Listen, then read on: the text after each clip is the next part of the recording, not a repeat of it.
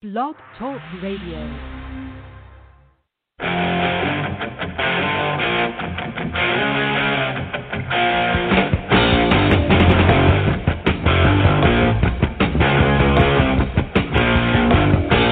Slow down, touch your life.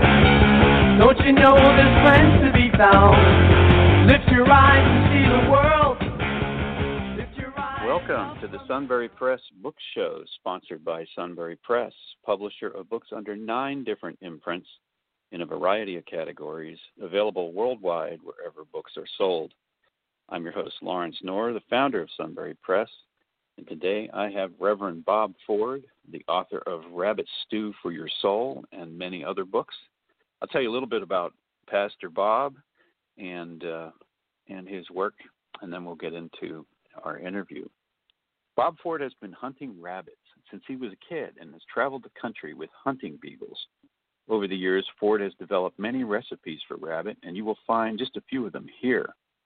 He developed these recipes over more than three decades. Some go back to meals that the author's mother made. Visits to restaurants inspired others. An abundance of harvested rabbits inspired some of the recipes, while others were created for those hunts where just one rabbit is brought to the game vest. Rabbit meat, domesticated, is now very popular, and while Bob created these recipes with wild game, they certainly would work well with domesticated rabbits as well, making adjustments for the increased size of domesticated rabbits. Rabbits are a sustainable source of protein and very low in fat. The contents of this book are recipes developed by a good hunter who is a good home cook. Bob Ford is a United Methodist pastor who has lived most of his life in the Allegheny Mountains of Pennsylvania, except three years at seminary in Ohio. He has spent 23 years in the pulpit and 34 years following beagles in the same Alleghenies where he was born, raised, and worked. Bob is an award winning magazine columnist, blogger, and author. His work has appeared in numerous hunting related publications, and he's also the author of Beagle Tales series, which is published by Sunbury Press. He lives in the hills with his wife Renee and a pack of hunting house beagles, where he serves as a pastor. Welcome, Bob. Welcome to the Sunbury Press Book Show. Hey, good morning. Good to see you again. Talk to you again.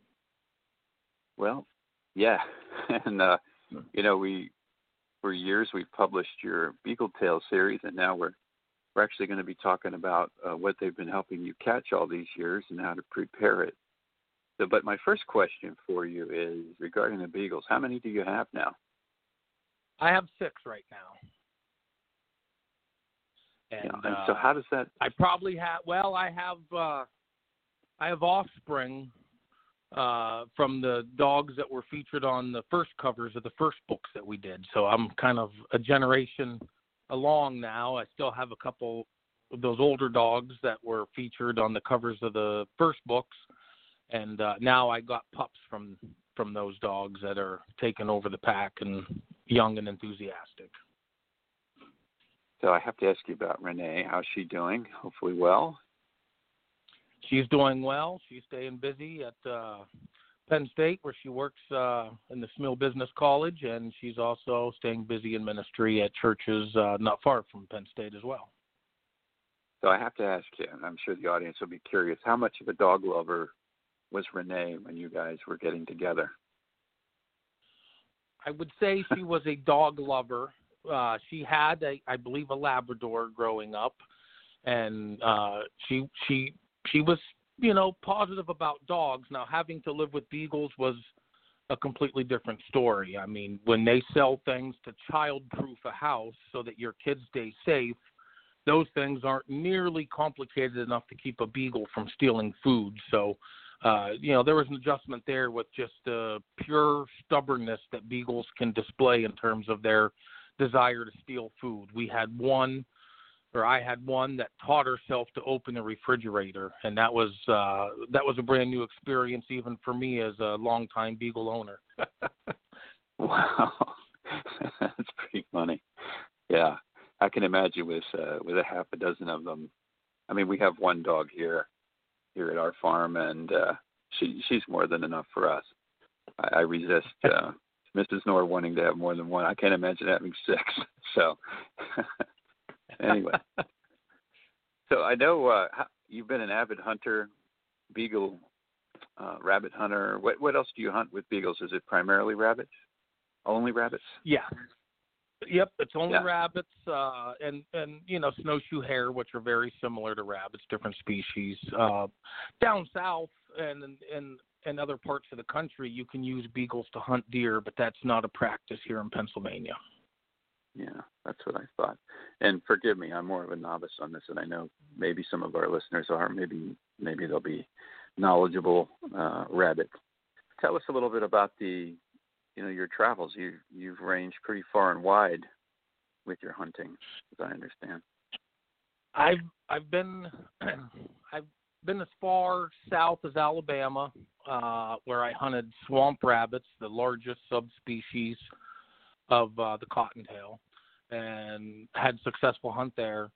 Um, I've been as far west as Montana. There's a cottontail species in the Rocky Mountains called the mountain cottontail. You can't find it any further east than out there. Uh, I was out there for an outdoor writers conference and drove to Montana. I would typically fly to these conferences. Drove with just one dog, and uh, we camped some and we stayed in hotels and uh, got one rabbit of that species. Um, and uh, I put it on dry ice and mailed it back to my taxidermist, who was kind of surprised that I would spend that much money on shipping for this thing because I shot a nice buck in deer season, and I, I wasn't too worried about taxidermy work on that, so that caught him off guard. But that's how serious I am about rabbits and the species that doesn't exist here where I live, and so people like to look at that mount. Uh, snowshoe hare, I've hunted snowshoe hare as far north as Maine. Uh, I've hunted snowshoe hare in New Hampshire, Vermont, New York, and Pennsylvania.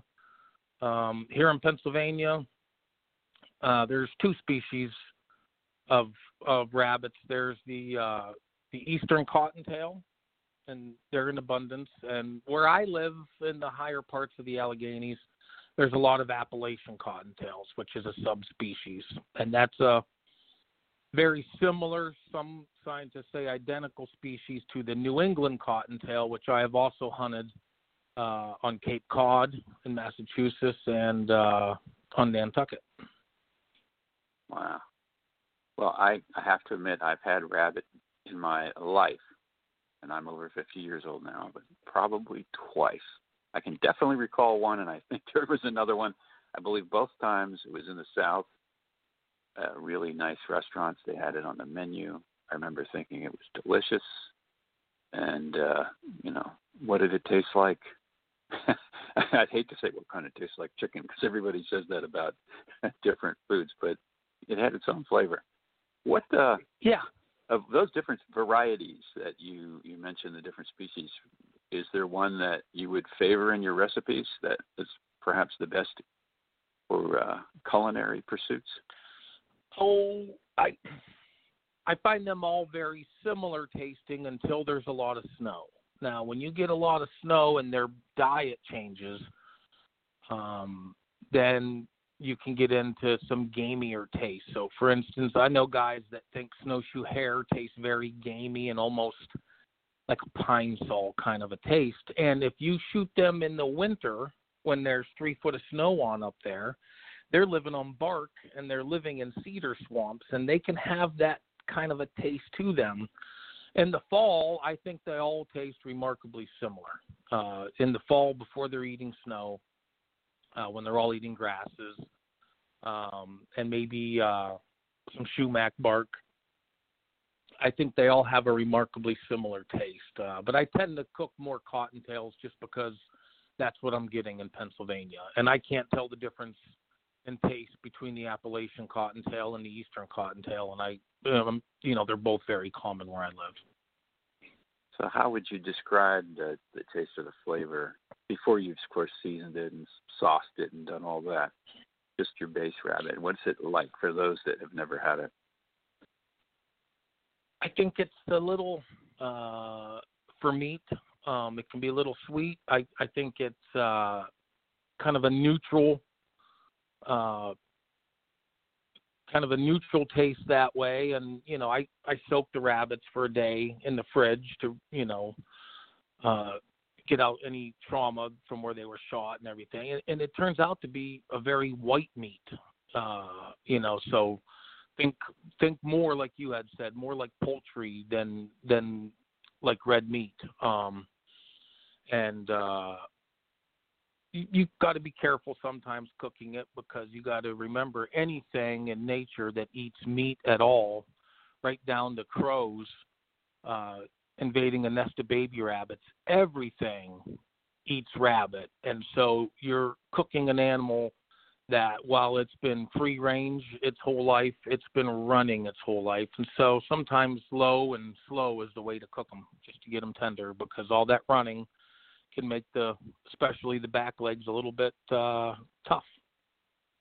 Now, most rabbits are in pretty good shape. You're saying, at least the wild. Yeah, caught, yeah. Except, yeah, yeah, exactly. Except for you know, you'll see some in the suburbs sometimes living under a bird feeder, and they can look a little wrinkly, like they've been doing pretty well. But when you're out in the places where you're hunting, yeah, they can be they can be fit, they can be fast, they can be tricky, and when you wind up uh, cooking them, you know, sometimes you gotta, you know, don't overcook them, don't don't uh, go too hot and and get them real tough because they they can do that sometimes. But uh, if you cook them, if you cook them slow, if you take your time, uh, if you do a little research on it, uh, it can be, I think, one of the best tasting meats, and I think it's also uh, it, it's a sustainable meat and it's good exercise getting out there and walking around with a pack of dogs.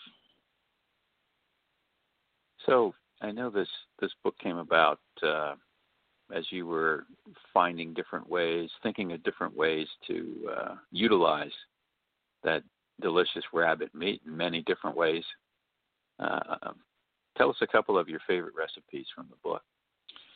Yeah, you talk to a lot of traditional rabbit hunters, and uh, you're going to get. Uh, I like fried rabbit, and everybody likes fried rabbit, and everybody makes fried rabbit. So I didn't want to put that in the book because uh, it's just too commonplace. Although I did stumble on a new way to make it this year that I might put in a second cookbook. But so I thought I would try alternative ways. Uh, and one of my favorites that I came up with just looking at the refrigerator, we get, you know, we live in rural place here and you can still get dairy delivered. We get dairy delivered every Tuesday morning. We get a dozen eggs, half gallon of milk, and a quart of half and half for coffee and sometimes we don't keep up with the eggs.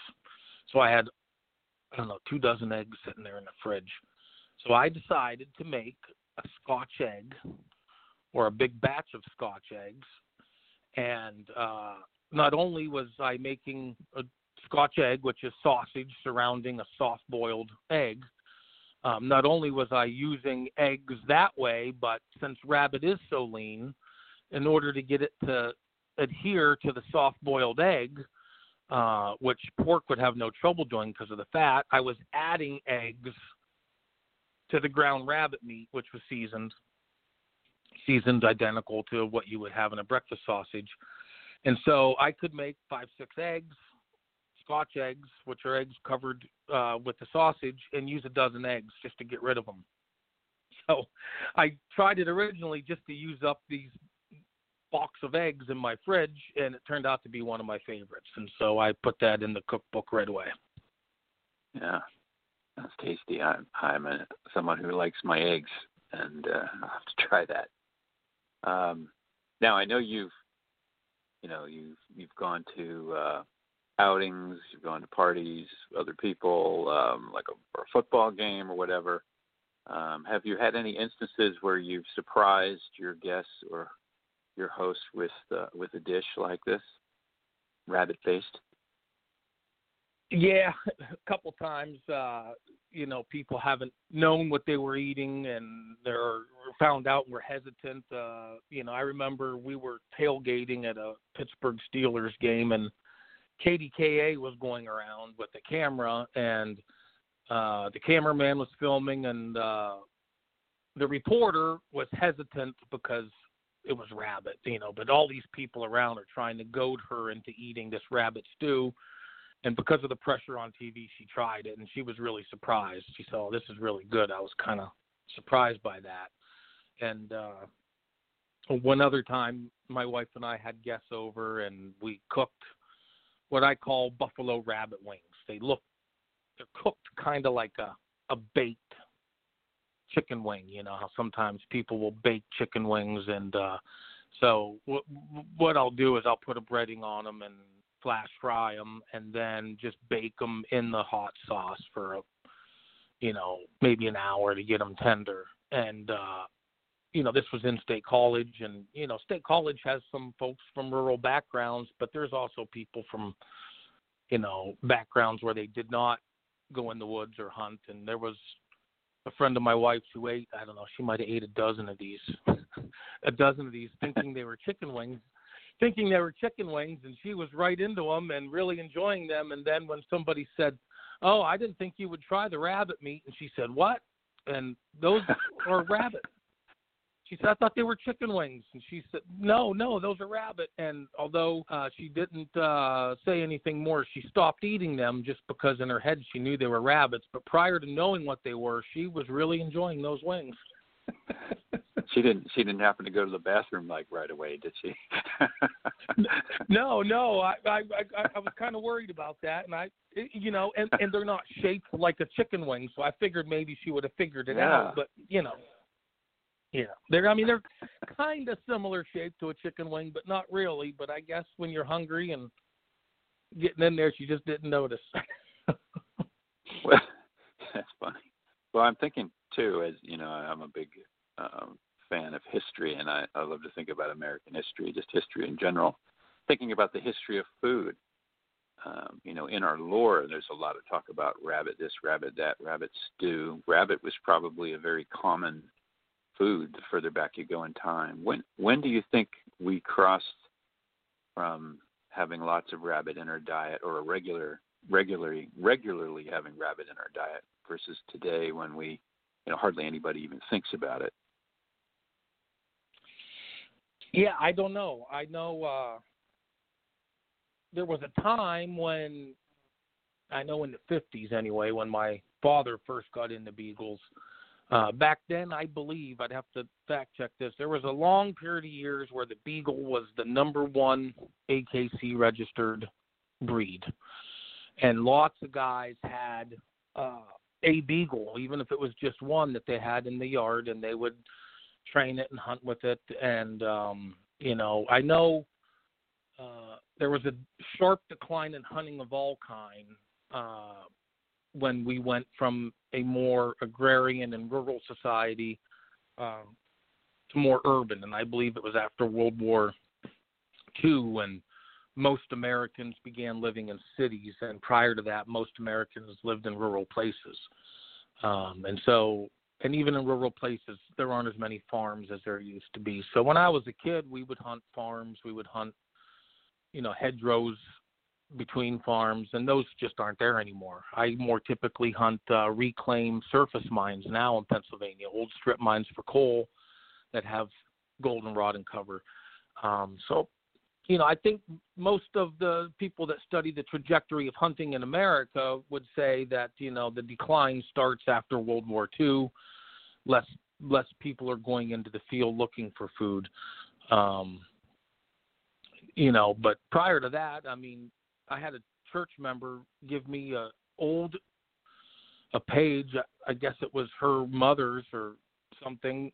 Found in a desk drawer from the 1960s, and the local newspaper had a whole page of rabbit recipes in there. hmm. Yeah, I'm guessing it was more common, you know, back maybe around the time I was born and before that. So before the 60s, and you know, as you were talking, I was thinking about well, what's really replaced rabbit in our diet? Well, you know, with this industrialization, with suburbs and grocery stores and all that, it seems like chicken is uh, among meats is you know so common and everywhere. And so back in the old days, though, you didn't raise chickens as meat chickens. You you had chickens because you wanted eggs, and when the chicken got old, then you put the chicken in the pot. you had chicken, and you had stew, uh, soup, and so on. And so you would think that, uh, and I'm guessing, and I, I ought to do a little research on this just to satisfy my curiosity. But I'm guessing that chicken was less common, rabbit was more common because you know more open space, and yeah, you could pick up your rifle and go go hunt along the edge. Uh, the and I know there are places there are places where domesticated rabbits, like I, I passed up at uh, a local used bookstore in State College. There was this Italian cookbook written in Italian. I know some Latin. I could pick up bits and pieces here and there. And there was a whole section, like maybe a third of the book was rabbit and uh, I passed it up. And then a few weeks later, I thought I could probably find somebody to translate some of these, and I went back, and it was sold by then. I had kind of missed the chance, but I was told then I was talking to somebody, and they said, "Oh yeah, in uh, Sicily and in other parts of Italy." Um, they don't raise meat chickens; they raise meat rabbits, and that goes back centuries, um, mm. which I thought was interesting too. So now this this cookbook follows after uh, a long series of books on your dogs and beagle tales, which I guess isn't just about the dogs. The dogs enter into just about every story, and but the the stories are are more about the people in your life that you run into and and have messages in them, positive messages, uh, hopeful messages. You know, how how would you characterize uh, Beagle Tales if someone asked you to describe it? well, I began writing. The first story I ever sold to a magazine uh, was back in the days of fax machines, and Better Beagling still had a fax machine in oh 2001 up in Vermont. They were based then, and I wrote a humor piece. Um, I grew up reading everything Pat McManus wrote. Of course, Pat McManus is the undisputed king of outdoor humor. Uh, he wrote for Outdoor Life, and before that, Field and Stream. So I faxed the story, and they're like, "Yeah, this is great. Uh, can you send us one every month, and we'll send you a small check." Emphasis on small, probably, but yeah, yeah. So I started. So I began writing outdoor humor, uh, which I I like writing humor, eh, but I'm writing for a Beagle magazine, so obviously I have to have beagles in there. And at one point, I was writing for three different Beagle magazines uh, three different humor pieces every every month.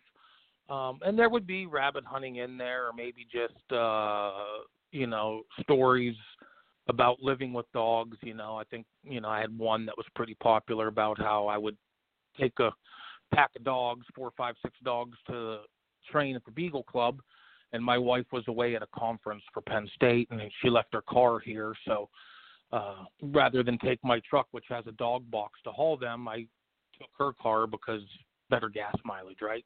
so I just threw these dogs in the back seat of the car, and when my wife comes home, there's nose prints all over the glass and everything, you know. So you know, I I basically use the beagles as a as a vehicle or a medium to tell a different story. Um, I mean, yeah, books are about beagles, but you know they they can be a, a, about a lot of actual topics, uh, but you're going to find beagles in there in some some measure or another.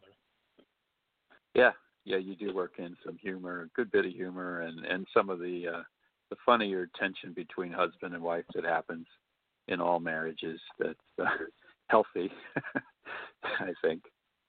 Um, yeah. But I have to ask you, um, you know, the hunting, the, the dogs, and all that. Do you work that into your ministry when when you're on a Sunday morning? Does that get into your sermon ever? I, I talk a little bit about the dogs and the hunting. Um, uh, probably the more important role that they fulfill is, you know, I, I I pick a scripture Sunday night for the next week's sermon, scripture by text message to church secretary, and then all throughout the week uh, I'll be working on that sermon, and I'll do some of the I don't know if you call it hard academic work. I'll I'll I'll uh, do some of that Sunday night, maybe first thing Monday morning if I'm preaching uh, a New Testament passage. I'll have all the lexicons I need to pick apart the Greek, or if it's an Old Testament passage, I'll have the Hebrew, uh, you know, aids, grammar aids to help me there. I will work on that, and then when it comes down to the hard work of it, I rather than sit at a desk and think, I'll be out in the woods with the dogs. So even when it's not hunting season, uh, I'll be out in the woods with dogs. Uh, and in the summer, when it gets daylight early, I might be in the brush by 5:30 in the morning uh, before it gets hot, and let the dogs chase for an hour or two, and I'll work on the sermon, um, and let that be the background music that I use for work. And uh, then in the hunting season, the hours change. Of course, daylight's later in the day, and you know uh, there's times when I'll go out at four o'clock, say in December, four o'clock in the afternoon, hunt one hour till dark, and come home. Um, and those are all times when uh, I'm allowing myself to be open to the spirit and open to thinking, and use that time to write whatever these offerings are that pastors call sermons. Yeah, must have. Uh, yeah, very inspirational. Be out there in the woods or outside in nature a good bit of the time. I need to be doing more of that myself. Hey, we only have a few minutes to go, and I I want to give you time to talk a little bit about what you're doing now, what's next, what might you be writing, what am I going to see in my uh, my inbox as a potential publication? Well, I have uh, I have enough published articles uh, in the Beagle magazines um, to produce another in the series of Beagle Tales. Maybe I might even have enough printed for two more Beagle Tales right now and growing. Uh, I've been experimenting with recipes, and I think I have another 20 really good ones for another cookbook. And awesome. uh, you know, you know, the other thing that um, you know, go on social media to see what friends are doing and relatives. You know, you get relatives flung throughout the country. And if you're going to see what they're up to and see pictures of the family, that's where you go now. You go to social media. I find it such a mean place. Um, and so I just started uh, taking some of the random thoughts that I have while I'm out with dogs in the morning, uh, things that don't all necessarily get distilled into a sermon, sort of tangent thoughts. And I would put a post I consider too long for Facebook but I would put it on there just for something positive and nice rather than mean and quarrelsome. And although they're too long, I would think for most people to read, I've had a real positive response to them. Quite a few people asked me to put them in a book as well as the Beagle Tale stuff.